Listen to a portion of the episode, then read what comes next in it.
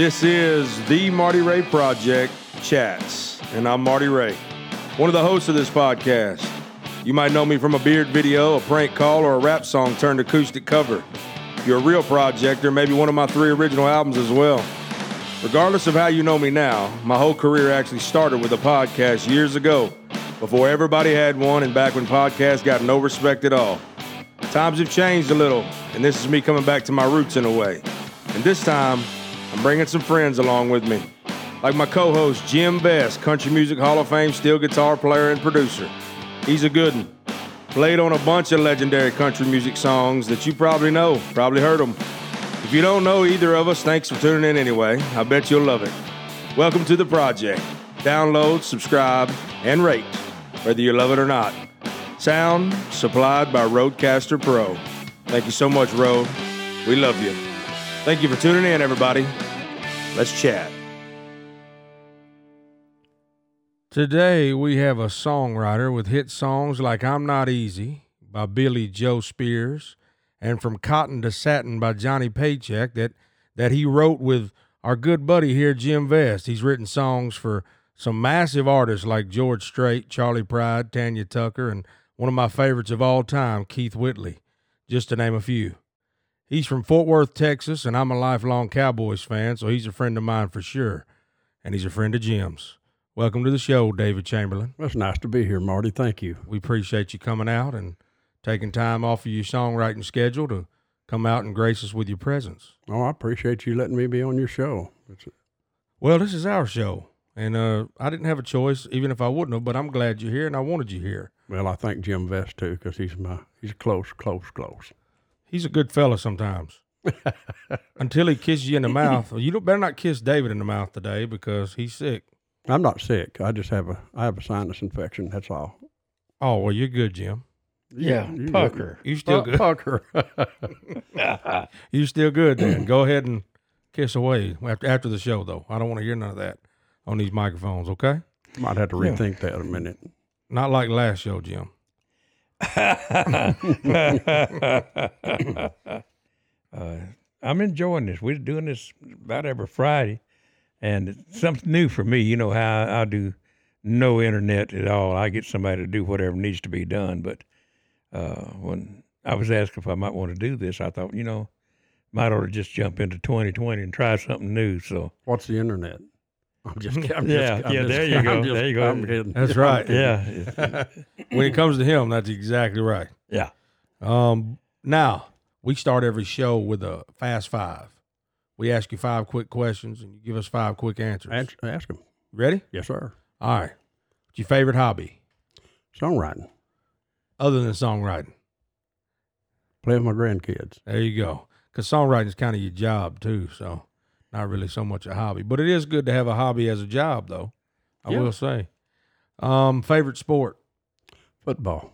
football. Who's your favorite team? Titans. Son of a gun!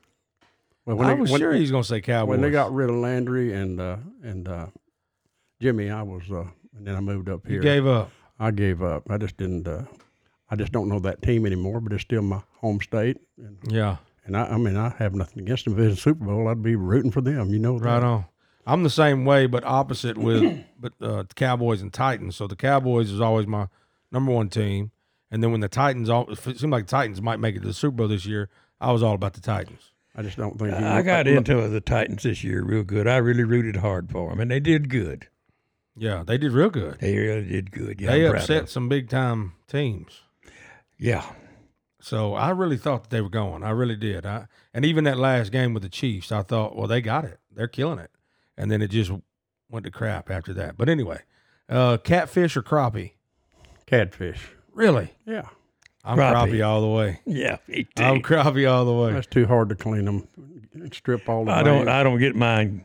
They're already cleaned and no, normally fried. That's right.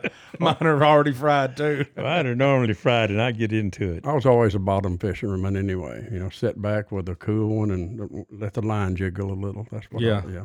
That's the easiest way to fish. The, the most laid back way. That's a laid back way. Yeah, just put the get you a nasty stink bait and chunk the line out and let it sit, sit on the bottom till a catfish bites it. Your one ounce weight on it and uh, two hooks up there on the leaders and let it sit on the bottom, let that pole bend and just have a little fire going and kick back. Yeah. You see, that's what we always did when the crappie weren't biting. We re- we resorted to that fishing. That's what we usually did. Seriously. I've crappie fished. Uh, I, just like I said, I, they're a little small for me to mess with. Well, you just ain't fishing in the wrong holes, ain't he? I'm telling you now, I've seen some two pound crappie that was awful good. I have. Slab of meat like my hand right there. Yes, sir. I've caught many of them. Yeah, buddy. My Um, partner cooked them. Oh, Lord, did he cook them good. Jim Fawn. Oh yeah. You know, Jim died this year. Oh, I did not know that. Bless his heart. I'm sorry, but, You remember I bought that convertible, from my daughter's first car from him. well, he passed here uh, just a little before December. Yeah. God bless him. You're right. Favorite snack food other than catfish? Snack food. my God, man, I've eaten a lot of snacks. What is your go to? What's the one you pick up when you go to a gas station, road trip or something? You got to have that snack. Well, if I go on a road trip, I always liked uh, Boston baked beans. On the road trip, Oh yeah, you driving down the road eating baked beans out of the Boston can. baked beans and tater chips and a Coca Cola, and just keep on riding. You just you're right. You're driving down the road, It- it- shoveling beans in your mouth while you're driving. yeah, but they're you know it's like a candy, you know. It's Yeah, I just don't. It seems like it would be complicated. not when Cumbersome. You, you Are you do- talking about Boston baked beans or are you talking about Boston baked, uh, Boston peanuts? They're, but they're called Boston baked beans, and and they, and they come in a, a little uh, you know a little, little sack of 'em, yeah, and they got oh, you talking about peanuts that's covered in something? yeah, Yes, but they're, they're- sugar. But they're Oh. but they're called Boston baked beans. Oh, okay, I didn't know that. I was thinking you were talking about a can of baked beans. Oh yeah, no, that's why I jumped in there just to save y'all, Jim. you know, because I was like, you're always saving me. Somebody was going down for the third time right then. I was like, what the heck? He's opening up a can of baked beans and, Oh, and eating no. them while he's driving with his knee. I don't know. Anyway, uh, Chevy, Ford, or who cares? we grew up Chevy, but I am a, a Buick guy. So you're still GM then? Yeah, Yeah. I grew up Chevy, and then uh, what was what, what are you? What are you Dodge, Ford and then Dodge, yeah. and then Chevy last. Well, that's not a Chevy out there. That's a GMC. Same thing. I know it, but it's a it's a better grade of a Chevy. Not mm-hmm. really. No same, bow tie on the deal. Same chassis. Same. You know the bow tie dresses it up. So you take the bow tie off, it's a little slouchy. Yeah, no bow tie. Yeah. I'll just I'll tell you the God's truth. I've had about six vans, and I had one Dodge, and every one of them after that, me being a Ford man, were all Chevy vans. And I know one of them I put close to 600,000 miles on. right. It took an extra motor and extra transmission, but still the same rear end, same uh, bearings up in the wheels and stuff, still doing it. A wise man once said, "Like a rock," about Chevy. His name was Bob Seger. Yeah, well, uh, the old blue van. You remember that old blue van I, I had? remember all of them. Yes, sir. Yes, sir. There was a steel guitar sitting up in the back of it all the time. Mm. Chevy did you good, and you and you put them on the bottom of the list. They Uh, carried your they carried your money, it did. all them It- years. It did. Um, uh, and then made the bottom of the list. That's a heck of a note for Chevy. My first car was a 51 Ford, and it was, I mean, primo.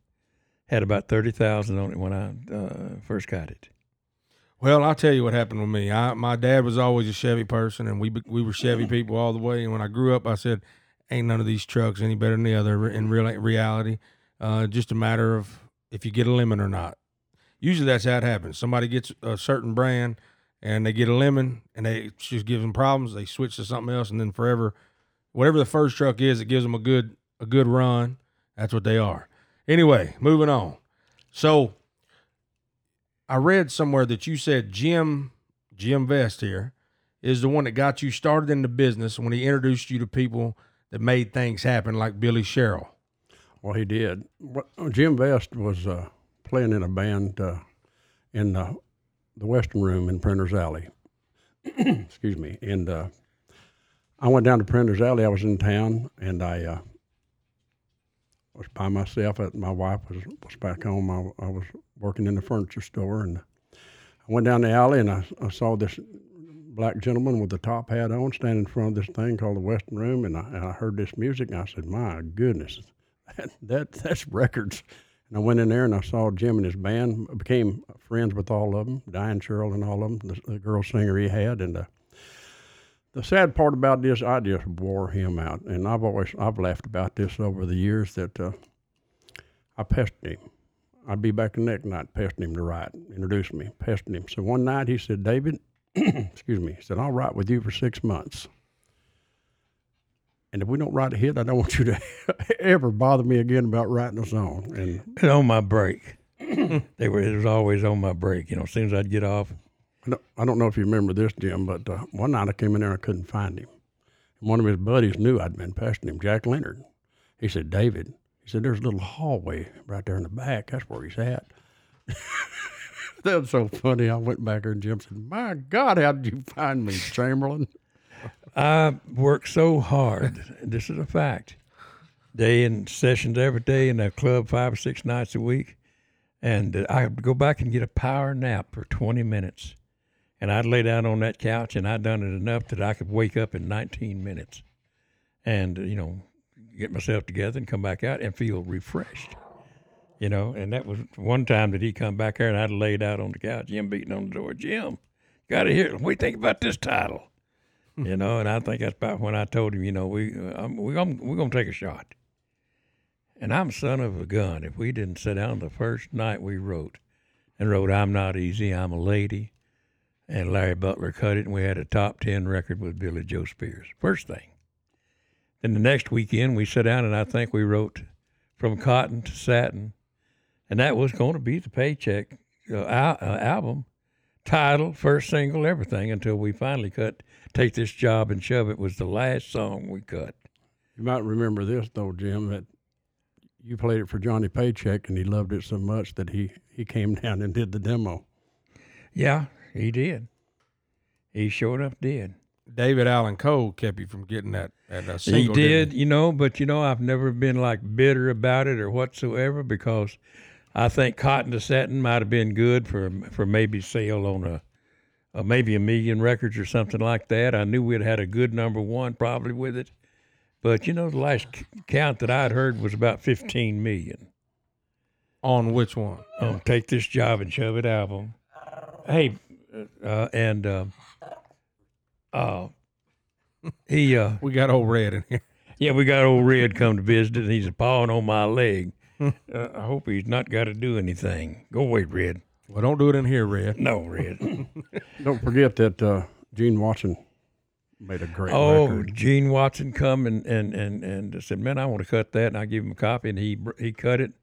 And I think I was working the stockyards when he brought it to me that night. He said, "I," and he done my demo. I had done, done the demo, and he said, "Jim," he said, "I'm having a hard time out singing your butt on this. I I feel like I ain't done it justice." And I said, "Well, let's listen." And when I heard it, boy, he had done her justice. I loved it. Oh, I did You know. Jack Greene cut it. Oh, lots of people cut it. A bunch cut that song. Yeah. Did you cut it for your new album? Yes, it's on the it's on the new album. Okay, I like hearing that. Yeah, I'm going to cut two or three things that we've written. Uh, a couple of them paycheck things that was cut, and uh, and I, my album is just going to be whatever the hell I like. I don't I don't have it's not going to have a theme. Right. It's just whatever the hell I think I want to cut. Billy, I mean, uh, Buddy will cut a track and and uh, uh, start singing. You know, That's how all my albums are. I just wish I'd got this interested when I was in my 30s instead of waiting until, you know, I'm 75 when we started this album. And we're going to finish it this year, four years to cut it. Yeah, it's a shame it took as long as it has. Yeah, I lost all of 18 because I was sick, but Mm-hmm. we're by that now. Way past it. Way past it. Yep. Yeah, feeling good now, everybody. Oh, David, Yes, sir. when you moved to Nashville, where you came from Fort, you just up uprooted and said, "I'm just gonna go to Nashville and see what happens." And I'm gonna head to Printer's Alley. actually, I was uh, I moved from Fort Worth to uh, Corpus Christi. As I'm, I was a singer, more than a songwriter. So you originally wanted to be an artist. No, well, I, I really didn't. I just thought I was a a good uh, a nightclub singer. I had a great band. I could do Ray Price and Johnny Bush and all of them, and, and everybody loved it. And we moved to Corpus and did the same thing. And then we moved to Houston. Well, everybody down there played and sang, and I just uh, one day told my wife, I said, I, I know I'm going to move to Nashville and work, and I'll send for you. And uh, I uh, worked at John F. Lohan Furniture. I don't know if they're still in business, but uh, Uh, anyway, that's uh, that's my story about moving up here. And uh, I, Speaking of which, that's uh, Diane Sherrill calling. I love Diane Sherrill. Yeah, Yeah. calling Jim's phone. I bet you Mark just called her and said, Guess who I've been talking to? Well, I bet you. yeah. Um. So, how long were you here before you started venturing over to Printer's Alley? Because I always heard that Printer's Alley back in those days was like a hidden jewel, hidden treasure for big acts to go and hide. Oh, there were lots of people. I mean, I saw stars walking up and down. You know, uh, Lorne Greene. I always, I always loved seeing him. Just Jim had people pouring in that movie stars and hug his neck and Mm-hmm. I mean, he he uh, he just had one of the greatest bands too, and everybody wanted to sing with his band because they knew they was going to get the A team. So, back then, was it actually a hidden treasure trove for people that weren't tourists? Is that true or not? Well, th- there was a couple of things working in our behalf. Before that, I had uh, been on the road for 10 years. Part of that with Pee Wee King, some David Houston, uh, Johnny Duncan, and uh, Billy Walker. And I had played with everybody that works at the Opry, and then so many people that we had met on the road that was even in some pop music and stuff. And uh, so uh, I knew all these people, and we were only two blocks from the Grand Ole Opry. We were on Fourth Street, or, or between Fourth and Third, there in that alley, and the Opry was just a block and a half, or two blocks away. Well, on the other end, Jim, you had George Jones put in Possum Holler. And Hollow. then too. down the hill, you know, uh, there he put a, a George put a club in called Possum Holler, and it had a big dance floor, and we didn't have a dance floor really. Ours was more or less a listening room, but um, uh, we had so many the the Grand Ole Opry people that I knew first off, and then it was just a little ways from there. We had a nice parking lot right across the alley right there. You know, I mean, time you walk from the length, less than the length, well, out to my driveway, you was at a parking lot that was five or six stories high, and you could dump your car there for five bucks and then walk over, drive, you know, and get you your drink. So it was handy for all the, the, the Grand Ole Opry people to come to. It was handy for all the uh, hee haw people to come to. And then when you had these many people coming to that spot right there, there were, you know, I shook hands with a million people a year in that alley. And it just got out to where, you know, when, you know, Billy Sherrill, I'd look out and see him every night or two. And he always had people because his status. He, Helen and I turned down one night to eat supper with uh, uh, Red. Uh, uh, Skelton, no, I met I met Red. Red Robert, Fox. Robert Redford. Robert Robert oh. Redford. He was in town and a guest of Billy's. And Billy, I said something about, boy, that's my wife's favorite artist. And I come home and told her, I said, we'll have supper tonight with Robert Redford. And she turned white. She said, I really don't want to go. I don't have nothing to wear and all this other stuff. And I said, what's the real reason? She said, I'm afraid he just won't be in person the way I. never meet your heroes type of thing. That's exactly it. Yeah.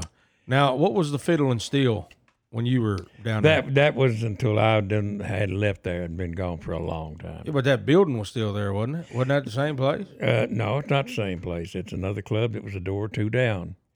And um, No, I'm saying what was the fiddle and steel back then? What was that actual that was called the Carousel Club back then. carousel club? And that's where Boots Randolph worked until Boots built him a little club across the alley from the Western Room. Right. You had a real nice uh, high dollar restaurant, the Western Room, the Black Poodle, which they done stripping and stuff like that in. You had a little small empty lot, uh, about 50 foot wide or less. And then you had the carousel. And then on the corner down there, you had Skull's Rainbow Room. Hmm. Skull's the one that got killed there in the alley years ago. Some guys, he always wore those uh, overalls he got from Hee Haw, and he liable to have fifteen thousand dollars or whatever rolled up in a knot down in his bib, you know. And undoubtedly, somebody seen him pull that wad out and uh, got in there with nobody else in the building with him. I guess he just opened. I'm I'm not sure how, but they cut his throat, took his money, and they finally caught them boys in Florida someplace. But they done them up good. Hmm. And the fiddle and steel thing, that was something that was a few years after I left, and I went through Printer's Alley, about three years ago, and they had tore down the Western Room, David, and I got two bricks out of it, and uh, I've got one of them laying out here now that I'm going to have brass plaques put on of all all the players through the years Well, that'd be great. that worked for the Nashville Cats. And David, there was twenty or thirty of them. I didn't realize there was that many, but there were. All great musicians, and all of it stayed that high standard of music, you know. So, David, what was? Um, I know one of our first cuts was uh, with uh, uh, "I'm Not Easy," Right. and help me with some more stuff now. Well, of course, cotton cotton satin, as you know, and then uh, we had uh, it just won't feel like cheating with you, uh, Sammi Smith. Sammi Smith, oh God, I loved her. We had uh, the land of cotton, the Donna Fargo. Remember? I forgot about that, but Dottie West cut that too, didn't she? I know she cut she cut one. I have the album at home. I just have to look and see. It never was released. I never. I. Uh, I don't think it, that that I. I never got a copy of it. I heard it one time, uh, and I'm going to tell you something you may not know too.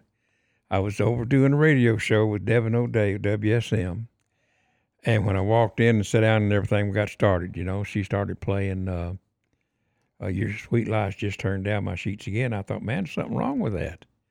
That's not Tammy Wynette. And I looked at her sort of funny, and she said, I got you, didn't I? And I said, Yeah. She said, You didn't know that you had this, did you? I said, No. Who is that? It sounds so familiar. She said, Dottie West. Cut that. Did you know that? I have the album. Well, I don't, and it just got me. Well, I, I, you know, like I said, I'm not technical, but I, I ordered a, a new uh, turntable, and I'm putting all of our songs on it. You know, they go from the turntable to a MP3 on the computer, then I'll convert it to a CD. So you'll have you got to put up with all my songs on there too. That's all right. You know, that's what I'm I'm getting to right now is past our our time. Uh, David come by to see me one day and he said, "Hey Jim," he said, "I've got this song started," and uh, he sang me a verse and a chorus. And he said, "Man, you want to help me finish this?" I said, "David, I'm working so hard right now. I love you." He said, "Well, I'm going to continue to work on it." Well, he continued to work. Next thing you know, George Strait had it. Next thing you know, you've got a number one. That's song of the year. Yeah. It's song of the year. Uh, What's going on in your world? What's going on in your world? This is one y'all wrote. No, he offered me half of it, already half done. Mm. And I was working my butt off and told him I didn't have time right then. Son of a gun. Yeah. Did y'all ever have a number one? Not, did we together? I don't know if we had. I thought We it- didn't have any number ones together, but the songs we wrote, some of them are standards. I mean, people after all these years remember them, and that to me, that's a standard. I can start singing Cotton to Satin anywhere. right. And they'll, I look out in the audience and they're singing the words with me. I did did a writer's not uh, not long not a writer's deal, but it was a, a benefit that the super songwriter Bryce Long took me to up in Kentucky. And he said, Aren't you, you know, I was about done. I was going to sing one of these new bro songs. He said, Man, you going to do that song? And I did. And, and, the, and the people, they smiled and laughed. You could see them singing along. Makes you feel good. Yeah. So anyway, we, uh, he brought me another one along, and he said, "Jim, I got this verse and chorus on this one." He said, "Won't you help me finish this?" I said, "David, uh, I, I, I did. I worked for twenty something years, eighteen hours a day, and sometimes more. That's how hard that I was working between doing sessions for everybody, plus Billy Sherrill, and and playing the clubs with my band." But you was also in between going hunting a lot because that was your relief. Yeah, I'd go to Canada one year, then the next year I'd go to Wyoming, and I'd kill four bear in my trips to Canada. And uh, I don't know how many antelope and mule deer uh, out west, but I really enjoyed that time. But what was that next song? Am I blue? Am I blue? Yes, I'm blue. It started the day I lost you. Oh hell yeah! But I got at least I, I Another up, George Strait number one. but I didn't write Was it. it? Yeah. I didn't write it with anyone else, though. I wrote, I it, remember I wrote it by myself. Well, yeah, wrote it by myself. He brought it by to just you know, he loved me and You know, And, uh, you know, D- Disney did a uh, made for TV with that. Had all the Donald Duck, all, all of them, Chip and Dale. uh, the uh, the cartoon characters with the song. yeah, I've got it on my I got it on my phone. I'll show you. In a Oh, that's bit. too cool. That's very cool. That's legendary there, being on being on something with Disney. Oh, I'm telling you now, that, I raised this little shit to be what it's supposed to be, and he and by God he is. Have you won a Grammy? I- I really, I, I haven't, uh, I wasn't a member of any of those uh, like I should have been, and uh, and probably paid the price for it. I'm really not worried about that. I'm just, I can look back on what I did. I do, I do say to the world that if it hadn't been for Jim Vest, I, I would probably be back in Texas singing honky tonks. Not only that, you don't understand the nights we'd sit in the room and he'd pull that steel guitar out and he could play and he would take us places that nobody else could. And that's those melodies and those ways he twisted my mind and drove us and made, you know, I grew up really fast. And, and, I, and I owe him my songwriting career to him. I really do. I just wish I'd had enough sense to take the time to jump in on some of that later stuff that he was writing. Those number ones, I just, I could have used part of that. I promise you, I still could use it. But did any of your songs, the artists that sung them, did they get Grammys for certain songs that you? What, well, What's Going on in Your World was the uh, uh, ASCAP Song of the Year. Okay, And the number one, It was Right. Yeah, it was, and it, it, it there's a, lot of pe- a lot of other people recorded it. I, I can't go into all of them. Just yeah. But you had a couple more cuts with Strait beside that, didn't you?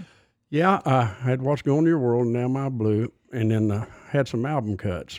But but people still sing those too. One of them is called Stranger Things Have Happened, and I it, remember it. Yeah. it was his next single. MCA had the singles in, and the lady called me. Was I used to take her uh, little dolls and stuff. I'd went to Bell Cove, you know, and I take them to her, and she called and said the singles here.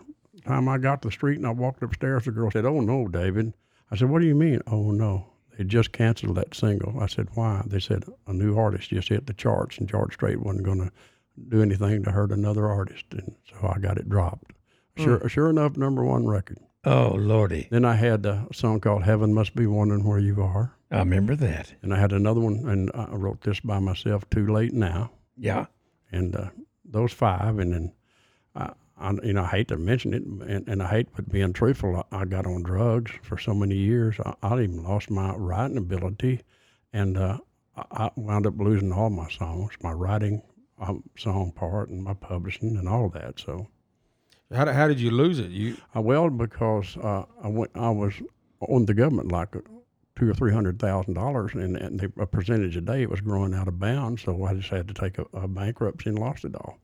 I had no choice. son of a gun. well, it's you know it's okay. I didn't know you could lose your song your songs that way. Well, you had the publishing didn't belong to me, and the writer's right was all I had to, to sell, and so I sold my writer's right, and I got cheated out of part of that because it, it was going to give me a quarter of a million that, to pay that off, and then the bankruptcy dropped to 130,000. So all of a sudden, the people who were offering me 250,000 offered me 130. You see what I'm saying? So you were actually selling the rights it's gone, all of it. to pay the government. Yeah. It's Yeah. either that or what are you going to do, man? No, I just didn't know. I'm just trying to understand what was happening. You got to get them. I mean, when they they threaten you all the time, you know, about taking this, taking this, taking that, your home, your money, anything in the future. You got a wife and kids. You know, that wasn't important anymore. Yeah. No, I get it. I'm just trying to. It sounded like at first to me, I, the way I understood it was that the government confiscated your song rights, and I was like, that sounds strange. I didn't know. No, he do that. had to sell his his actual Writers. the writer's part right. I to- get it now. to pay off that. Let me let me explain something. They freeze everything. You get nothing from anybody. Now, you, they, don't- and, whether you starve or not, it don't matter. You- You're going to settle. Right. I settled. I get it.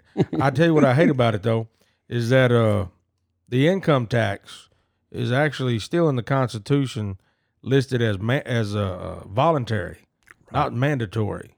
It was it was instilled to raise funds during the Civil War. Right. So like it was a voluntary thing, and it was like, uh, you know, Abraham Lincoln and the government was trying to build money for the uh, the war, Right. the But war efforts. at the same time, you couldn't run this beautiful country without without without the money.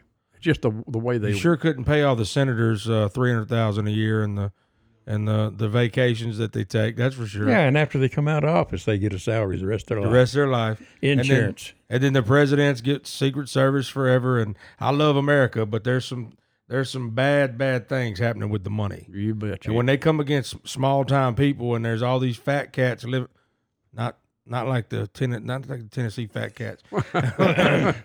no offense, but there's all these you know big wigs up there sitting there doing nothing but passing laws because the lobbyists told them to pass the laws and they got paid to do it, and they're still taking money out of our pocket and causing you to have to give up your your treasures. Yeah. that's treasures. That's my wife. That ticks me off. Treasure, my my children's treasure. yeah, it ticks me off. You know what I'm saying? I hate that. Well, the best thing that you can do is forgive everybody, everybody, and and don't hold any kind of grudge or grief, and do the right thing, and it'll all turn around. It's turning around for me now. I, I grew up with the, uh, like everybody else. I had the Beatles and the Platters and and, and all the great rock bands and all that. So I, I decided I'm gonna pull myself up by the bootstrap, and I've, I've got a great catalog right now. As a matter of fact, uh, if you'll uh, look up Tony Jackson, uh, he's a great, great singer. And I've got his new single coming out called "Good Time," and uh, you need to look forward to it. I mean, look for it when it does come out because it's a it's a great song, and he's a superstar. Tony Jackson. Look him up. What's his what's his what's the song called? "Good Time"? Good time. You want to hear the first two lines? Let's hear it. Excuse me, everybody. I want to be the beat of a song that makes you want to get it on. I want to be the buzz that you get from the wine when the bottle's gone. This bar's closing. I'm wide open. Baby, let me help you keep your party going. I want to be your good time. Okay. I like that now. It's got a it's got a modern melody. It's like a I want to be the beat of a song that makes you want to get it on. I want to be the buzz that you get from the wine when the bottle's gone. This bar's closing. I'm wide open. Baby, let me help you keep your party going. I want to be a good time. And a lot of that happened with the great writer Jacob Lyda. He's he's a superstar. Now, have you heard it? Has it already been cut? It's, I got it on my phone. It's Does it have any of this? No. No. None of this on it? No. Okay. I was just checking. No, it, it's it's done. No Snapchat. It's done right. Okay. Well, I mean, It's but it's and it's modern music. It is modern. I'm just saying most modern country is like I, this. I know what you're saying. I, Jim and I go back and forth all the time about uh, the state of country music. well, you can look Yeah. you can look online and there's w- w- five number ones they put together and they were all to the played at the same time and they all Same tempo. same tempo, same time, same music, and you couldn't tell them apart except for different words. You can actually do that with a majority of hit songs, even from Skynyrd to Hootie and the Blowfish Right. to Beatles. I mean, you can do that. You can play.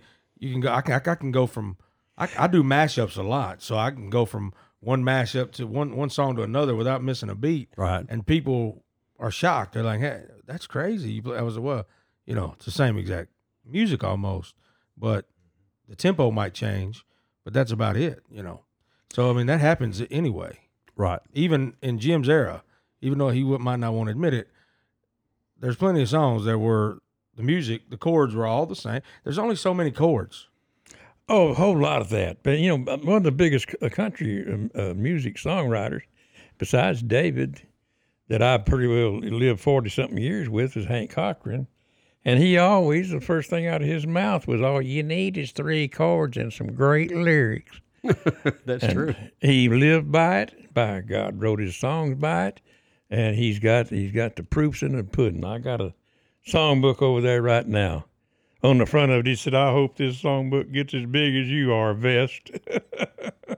The the uh is that where the the phrase got coined back in that day called three chords and the truth for It may, may have come from him because that's where I heard it was from Hank Cochran years ago, and we It, it had to come from somewhere. we just damn near lived together. You know, as as I, I couldn't lay down at night without being if it was the night I was off or whatever. Even after the years after the band, yeah, at one o'clock in the morning, I could I'd get a call about every night or every other night. Get over here, Jim. We've just rolled another one. Hmm. You know, or we're halfway Rolled through. ano- get over ro- here. Rolled another what? Cigarette? He, all they all he talks about is hits. Oh, wrote. I thought you said rolled. Wrote. Just rolled another one. Well, you know, Hank, uh, I tried to get him to smoke a lot, but he never would. He had a had another uh, thing that he loved to do, and uh, so he did his thing, and uh, I did mine.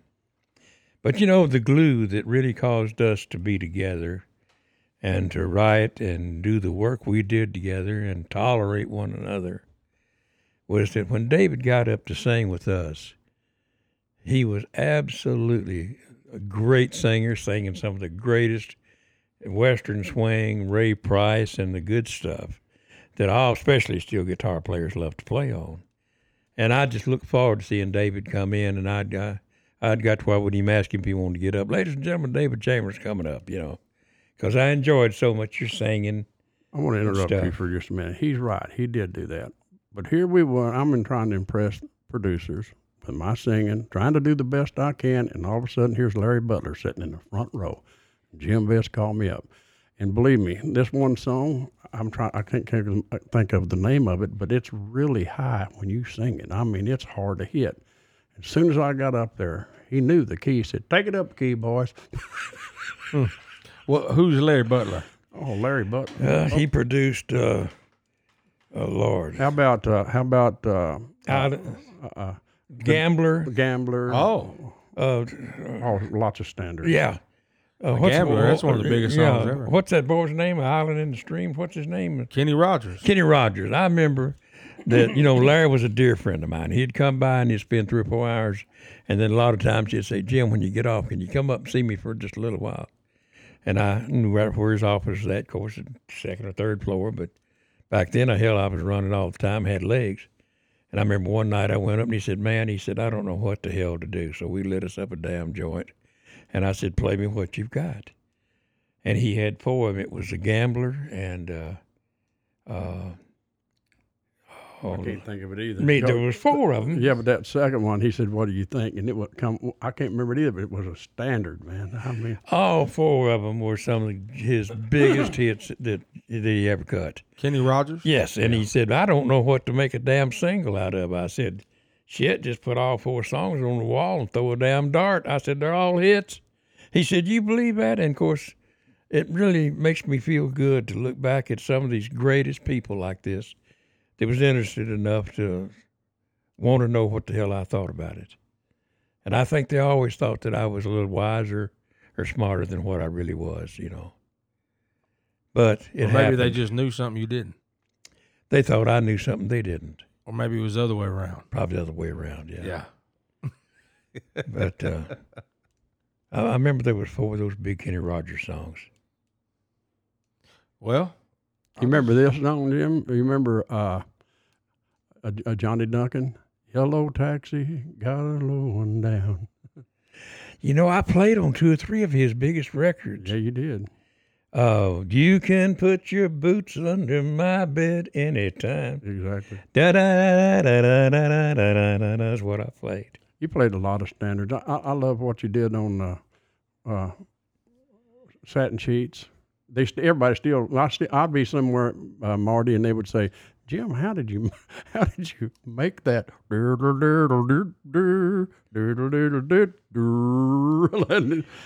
Yeah.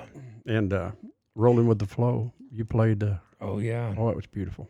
slide off of your satin sheets is probably one of my favorite old time country songs.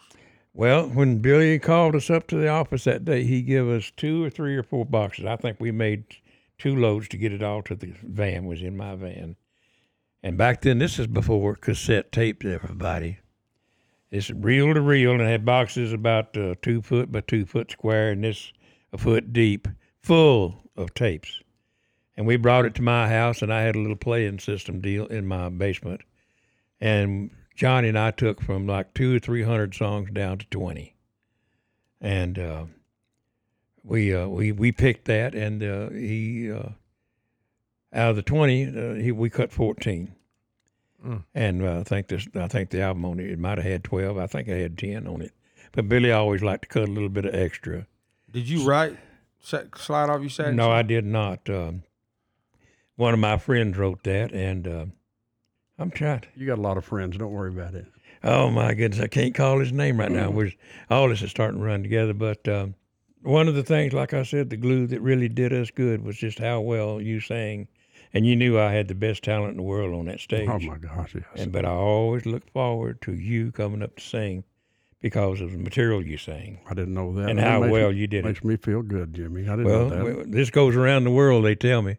So by God, they know now. Hello, world. Hello, world. Hello, hello. How's things going for you today? so was the Kenny Rogers song the greatest? I am the Oh, greatest. no, not that one. No, no, it's a slower song. What about Lady? No, that it's a great song, but that wasn't it. I'm looking at his top ten now. I'm trying to see. I'll tell you which one it was. Just read them. Uh, 20 years ago. I don't need you. Lucille. Sweet Music Man. I think one of them was Lucille. Yeah, well, Lucille You was picked a well, fine but- time. But that's that's not the slow standard. That that's still a standard. Morning Desire. No, Uh, we're running out of songs. I prefer the Moonlight. Nope. And she believes in me. That's the last. That's she the top. believes in me. That's it. That's Okay. it. And plus the gambler and uh, Gambler's number one. yeah, and Uh, that she believes in me is his tenth best, apparent according to Billboard. and Larry Butler was just the sweetest guy. Uh, we wrote a thing called uh, "I'm Not Easy, I'm a Lady," and uh, I had my girl singer, which I had a really talented girl singer, Josie Brown, I believe, and I gave her the demo on it, and she uh, learned the thing. And uh, the first night that we played it, I'd say about middle of the night, you know, and we decided here's a new song that uh, you ladies and gentlemen haven't heard, and I, and I hope you like it. Tell me if you don't like it, I'll throw it away and never play it again. And uh, we got her up there and did the song. The people went crazy, and I happened to look up, and Larry Butler was standing right in front of me on the other side of the bar. You know, we played behind the bar. And as I come out behind that bar, he said, Don't you ever play that son of a bitch in here again. I said, Well, by God, I wrote it. I'll play that son of a bitch anywhere I want to. He said, You don't understand, fat boy. He said, I'm going to cut that damn thing, and I don't want nobody else to hear it, and I don't want nobody else to have it. Who And was that? That was Larry Butler, the one that did Okay, he was the Kenny producer. Rogers. Oh, Yeah. hell yeah. The first time that I recognized him as going to be a productive producer, he said, Jim, he said, I'm going to be doing some stuff on Johnny Cash uh, up there at his studio. He said, come by and see us. I said, I will. And I figured, well, when I got up there, he'll probably be sitting behind the board, and Johnny or somebody else will be telling him, you know, what it's all about what I like what I ain't going to do, what I am going to do. And I walked in there and said, "No, John, no, no, no, no, eh, no, no. Here's what, here's how it is. Here's what we need right here." And John said, "Okay, son," and got after it. And I thought, "Well, by cracky, you know, this boy's going to do something." And then the next thing I know, he's doing some other stuff and some other stuff, and Billie Jo Spears, and then later on, he was doing Kenny Rogers. Hmm. And um, it just uh, the last time I saw him, he was living in Alabama about three years ago. And he said, Jim, we need to get together and write. He said, I want to write with you so bad before I die. He said, I'm not in good health. I said, Well, let's just make us a date and get it done. And the next thing I heard was that he was dead. Mm. Same thing with Red Lane. Yeah. We talked for six months trying to get together and never to get her done. When you get that feeling, know you got to act on it. You, you know that's right, and that's what Mark Sherrill and I are trying to do now. And David and I, we're we're uh, we got together one day here, but we didn't have a real good title either one of us liked. So we're we're doing uh, that. Like let's call and talk and see if, if we've got anything that we can sit down and we want to write another hit song together. Oh, we're going. To, Yeah. we're, we're going to. yeah, I believe it. Uh, there's other great writers like Bryce Long. He wrote nothing on the radio. Had a new, not new one, not too long ago with Jon Pardi. Uh, Heartache on the dance floor. He loves Jim. He said, "I want to be there immediately. Just let me know." Yeah, well, we're going to do it. We'll sit right there Who- at that desk. Who loves Jim? Everybody. No, I'm saying Jon Pardi. No, I'm saying Bryce Long. The Oh. he's a songwriter, and he wants to come over and write with me and Jim. We had a date, and something came up. He couldn't make it, and he can't wait to get back. The only reason I asked that is because I was just I was uh I don't know four episodes ago talking to him about Jon Pardi. Remember that? Mm-hmm. Yeah. So I, I thought that would be peculiar if he told somebody that he loved Jim Vest. Right? That'd be cool. Oh yeah. He might, he probably does. He knows you. He seems like a student of the the old country music. Well, you know, the the sitting where I was sitting was so important because we absolutely became the thing in this town, and then we became the thing in the whole United States. And then we started getting people that was dri- uh, not driving, but flying from uh, uh, England and uh, uh, Scotland and all of these places, coming just to hear what's going on in Printers Alley and the Nashville Cats that come. What was those two guys' name that they were from like Australia or something? You remember those two guys? Uh, you talking about the twins? Yeah. Lagarde. Yeah. You know what? What? They worked with one of my favorite cowboys, Hopalong Cassidy, Oh, I love Hopalong. and they had a poster from it. And I've got a thing signed by Hopalong Cassidy and the Lagarde right there in the damn corner. I see it, man. It's Yes, beautiful. sir. What, Yes, what, sir. what a treasure. Right Yeah, there in the corner. But I, I, the thing about it was I was in such a place of, of uh, everything going on. So I'd have steel players or drummers or whatever that come in there and say, "Man, I haven't worked and I've been looking for a job everywhere, Jim, and I'm just about starved to death." Well, here, take his twenty or something back in. I was making really good money. I didn't pay no attention to twenty or forty bucks. And uh, then I'd look out in the audience and I'd see somebody out there, I'm a major artist. And I'd say, Hey, don't you need a, didn't you just lose your drummer? Yeah, he's working out his notice right now. I've got your next drummer. Okay, Vest, send him over here. And I'd walk back and tell me 10 minutes later, but he hired me, you know, and he didn't know me from shit because I recommended him. So I kept so many people working because of in my band or subbing for my band or getting them jobs or recommending them or opening a door that they could walk in that they couldn't walk in before. And I've never asked really nothing of this town, have I? But I've give everything that I've got my whole life to it. And uh, usually, you know, if somebody was down, I said, "Come talk to me. I got big shoulders. We'll, figure this out. Don't worry about that no more." You know, and take it off of them. Just take it off of them. It's going to be okay. And they believe me. And nine times out of ten, it was okay. And people like uh, Brent Mason just come to town. And who's using him on his sessions until he got so damn big I couldn't get him no more. So that's why this goes back to me being so close to so many people. And some of the best steel guitar players, like we're talking about Robbie Turner, he used to come in there whenever he was just a teenage kid uh, or 14 or 15 years old. And I'd let him get up. Tommy White, one of our greatest steel guitar players of all time, same thing. His daddy'd bring him in, so that's what it's supposed to sound like, you know, and him playing, practicing eight hours a day, every day. And, um, and then so many that I touched that I didn't know I touched, just like Mike Johnson, one of our great steel guitar players now. He said, Jim, are you in Alabama Hall of Fame? And I said, Well, as a songwriter. He said, No, I'm talking about the Steel Guitar Hall of Fame. And he said, You don't know. To this day, he said, I still use some of your licks that you played 15 years ago. He Said, I'll play something. I'm thinking, man, that's good. I just played the shit out of that. Uh, that's not quite what I want. You remember that old guy? I don't know if he's still alive or not. Jim Vest. And he said, Oh my God. He said, I'd sit down there and play one year old licks. Oh man, that's what I was looking for. That that's made that record right there. So I've been I've been entwined in so many thousands and thousands of lives, and as far as I know, haven't given given many of them any reason not to feel good towards me about me. But David, it's just been one of my blessings in my life, you know, and uh, so proud of you. That's why I wanted to see you on this show, and. Uh, Well, I appreciate it. You know, I, like I said, you know, meeting you was a godsend to me. You know, Well, we've, we've had a wonderful friendship for going on 50 years now. long, long time, Jimmy. It sure is. Man, y'all sure are old, huh? Well, Well, We're not. pretty damn old. we're not that old. Uh, Jim is. Yeah, I'm old. Jimmy boy's getting up there. Yeah, but I'm going to get a Well, lot he got a lot of life left. I, I do, and uh, and I got a lot of things to do. And He's only like four years ahead of me. Me? Me? You said I don't? No, I said he's only about four years ahead of me in age. He's seventy nine. I'm seventy five. Son of a gun, are you? Yeah. yeah, Yeah, y'all both old then. It was like Hey, you know what they say about wine, brother? yeah, it gets sweeter. Yes, exactly. Judging by that song I just heard, I believe it. One quick question. Uh, first of all, Jim, you, it's time you start asking something from the city. You know, you said you didn't, you hadn't asked nothing from the city.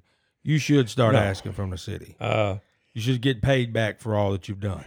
you know what? The city has been so good to me. Uh, I put the first horses and carriages on the street. There hadn't been a horse and carriage in 70 years on the streets of Nashville. And my friend Terry Bach and I bought three uh, buggies, Surreys, and uh, and got the uh, horses to go with them. And before they put them statues down there, them naked statues, uh, right on that uh, circle right there, there was a uh, Mickey Gilley's Club. Yeah. And we rented the back. Uh, there was some garages in the back of that nobody used, and we rented that for stalls for horses. And then we turned around and we put a traveling museum together. And I went together well, and went and gathered everything I could Minnie Pearl, Charlie Daniels, George Jones. We had boots, guitars, hats, and we uh, walled off the back end of a 45 foot trailer where you just this wide to walk through it. And behind the plexiglass on each side, it was country music, heaven, history. We pulled the boots right off of George Jones's feet to put in there Right on. took a fiddle right out of uh, what's his name's hands to put in there. Mm. I mean, it was loaded with guitars, suits, uh, all kind of things like that. And uh, so we, we did a lot of things. We was never asked that we didn't do anything for uh, St. Jude's, crippled children. Uh, we did everything that was asked of us there. But I just, uh, my life has been so blessed, and David's has too. I know because I've watched it but the good Lord's had His hand on us all the way, and I felt like that it was just something we needed to do, or I need to do, to give back a little bit. I see. Well, you've done it, Yeah, and thank you for it, David. I want to ask you something before we end the show. Uh, when you came to Nashville, while you were waiting in limbo uh, to make it to get a break before you met Jim, even, um, what did you do? What did you do for money? Worked for Lohan Furniture, and and you know that's you got to work down there just about every day, all day. But when I got a break, I would I would run up to Music Row and pedal my songs. Mm, But uh, okay. What other what other hits did you have that we haven't talked about here? I had Keith Whitley's first record with Hard Act to Follow. If you Right. if you look at his album, it'll say introducing Keith Whitley, A Hard Act to Follow. I Yeah. had- I, had a number one by Charley Pride. Have I got some blues for you? And and there's a lot there's there there's more, but Keith Whitley was is still one of my favorite country singers of all time. well, I got something special about that because they said there's a boy at RCA recorded your record. You want to go over and and, and, and, and meet him? And I said yes. So I went over to RCA and he had his uh, uh, Keith had some kid with him, maybe a nephew or something, young kid, and he had his feet upon the, the console. And he said, "You a console?" He said, "You want to hear your song, boy?" I said, "Yes, I do." Anyway, uh, he told me he was going to record that song again. I met him and Lorrie Morgan backstage at the Opry, but, but he died a couple of weeks later. But anyway, It's a real shame that Keith Whitley went as early as he did because he would have. He already is, but he, there's no telling what kind of magic he would have created had he lived. I mean, he was literally the great. Even the song that he recorded, like he didn't he didn't cut it in a studio. I I, I understand this if I understand the story right, but uh, he recorded it on a one of those old what are those old tape things called where you would push record and play at the same time and you could record into it. What were those called? Just tape recorder.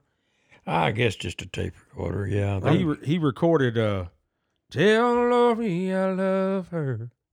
You know that one?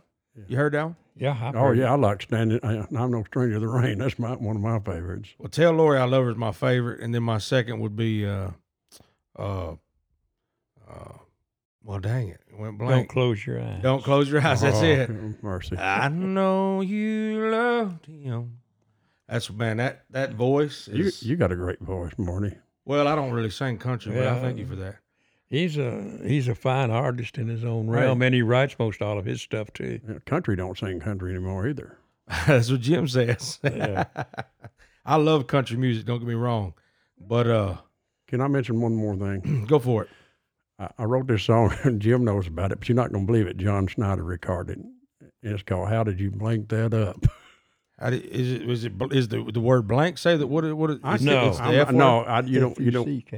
F-U-C-K. It is the F word. No, let's It don't- is let's- the F let- word. Let's don't, why do you want to? I don't. I didn't want to put that out there because We of, just said F word. because of them though. Yeah. That's all right. But Well, it's they, a they hell of a already, they damn already song. know what it is. If it says, if you say, "How did you blank that up?" They know they gonna know what what the word is. Yeah, but it's uh, it's a. It, I wrote. And I'm just the reason that's it's interesting is because you're saying that that is the title of the song. you want to hear a verse? You got time? You just sing as much as you want. Okay, let me just let me get in my mind because I'm, I'm I'm going there for it. But let me just think about it a minute. It was good enough for Johnny Cash, good enough for George Jones. And thank God Merle Haggard came along. George Strait still packs 'em in, singing them country tunes. So I got a question for you. How did you blank that up? Should have left it like it was when the steel guitars and the fiddles played with legends singing on the stage. We handed you the keys to the good stuff. How did you blank that up? But there's more. That's that sounds like you wrote that song. sound like you wrote that song, Jim. That's literally exactly the words that came out of your mouth. I know. Well, I've been a bad influence on the boy, you know. Thank God. I see. A bad good one. David, before we go, we always end the show with an unbelievable fact. Just a random fact out of the world that is hard to believe it's true. You ready for it? Right. Jim, you ready? I think. You're going to like this one. Okay. Listen close, okay? Right. Before the term bloopers was coined as outtakes in movies, you know what that means, right? Yeah. Bloopers Yeah. or the outtakes. The outtakes were called boners. Boners. Yeah. Never heard That's that. not we call what we called it when we said boners. Oh, boners. No, it, it, it changed for that reason. But back in the day, before blooper was coined, it was called a boner. I didn't know that. I thought a boner was right after a chubby. It is, Excuse me. it is now. It is now. That's why they changed it. See, they didn't want to say special features in the DVD would be, you know, it comes with special boners.